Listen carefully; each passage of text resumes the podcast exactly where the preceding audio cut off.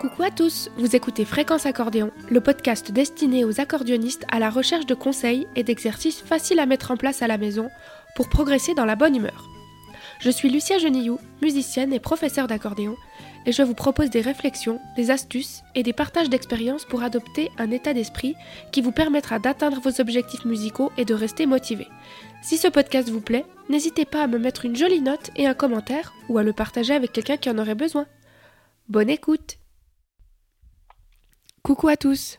Aujourd'hui, vous n'avez qu'à bien vous tenir, car dans cet épisode, nous allons parler de la bonne position à avoir lorsqu'on joue de l'accordéon assis.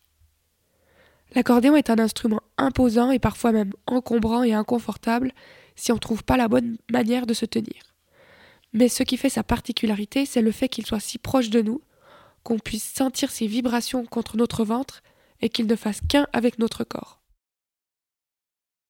Pour être à l'aise et pour que l'instrument suive le mouvement qu'on va lui donner, il est important de connaître les différents points d'appui entre notre corps et l'accordéon. Il y en a 3 principaux, et même lorsqu'on les connaît, il est toujours intéressant de faire une petite piqûre de rappel. Tout d'abord, installez-vous confortablement sur une chaise fixe et adaptée à votre taille. On évite les chaises à accoudoir, les chaises à roulettes et les canapés. Les pieds vont être posés à plat par terre et les genoux inclinés à 45 degrés. Il est nécessaire de trouver le meilleur équilibre possible, un peu comme un arbre qui prendrait ses racines dans le sol, et pour cela on va s'installer sur le devant de la chaise sans s'adosser. Une fois que c'est fait, on installe son accordéon sur les genoux de manière à ce que tout le bloc main droite reste fixe. C'est là qu'intervient le premier point d'appui. Et pour moi, c'est le plus important. Il s'agit du coin en bas à droite du clavier qui doit venir se caler dans le creux intérieur de la cuisse. Je répète, le coin bas du clavier droit va venir reposer dans le creux intérieur de la cuisse droite pour que l'accordéon ne parte pas dans tous les sens lorsqu'on utilisera le soufflet. Vous remarquerez donc que si vous voulez que ce point d'appui reste en place, il va falloir incliner légèrement l'accordéon vers la droite.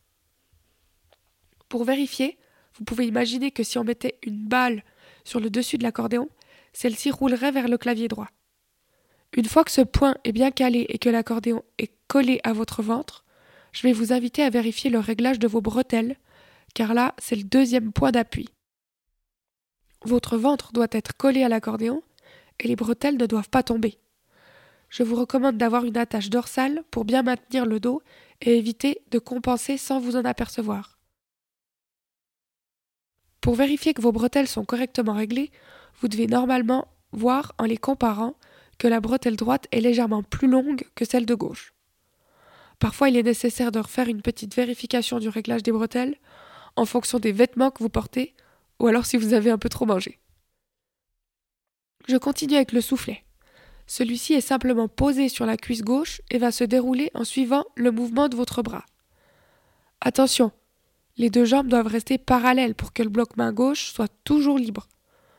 Pour cela, 2 petites astuces qui vont vous éviter de devoir penser à trop de choses en même temps. Soit vous calez un rouleau de sopalin légèrement raccourci entre vos genoux, ou alors vous attachez une ceinture autour de vos jambes pour ne pas qu'elles s'écartent trop. Ces accessoires vont penser à votre place et petit à petit, ce nouveau réflexe va s'enregistrer sans que vous ayez à vous en préoccuper. Le 3e et dernier point d'appui est votre poignet gauche.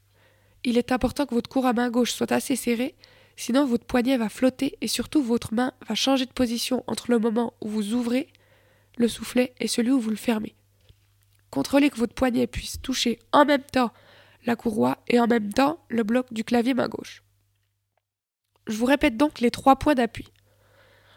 Le premier, c'est le coin en bas du clavier droit. Le 2e, c'est les bretelles qui s'appuient sur vos épaules. Et le 3e, c'est votre poignet gauche. Il est très important de préciser qu'il n'est pas normal d'avoir des douleurs en jouant de l'accordéon. Si c'est votre cas, je vous invite vraiment à vous tourner vers quelqu'un pour vous aider. Car si vous avez mal quelque part, c'est le signe d'un problème de posture ou d'un mauvais réglage au niveau de la position de votre instrument. Ne laissez pas traîner. Le problème ne va pas se régler tout seul et vous aurez mal. N'hésitez pas à me contacter sur les réseaux sociaux ou par email à hautdegamme@gmail.com si vous avez des questions. À très bientôt pour un nouvel épisode.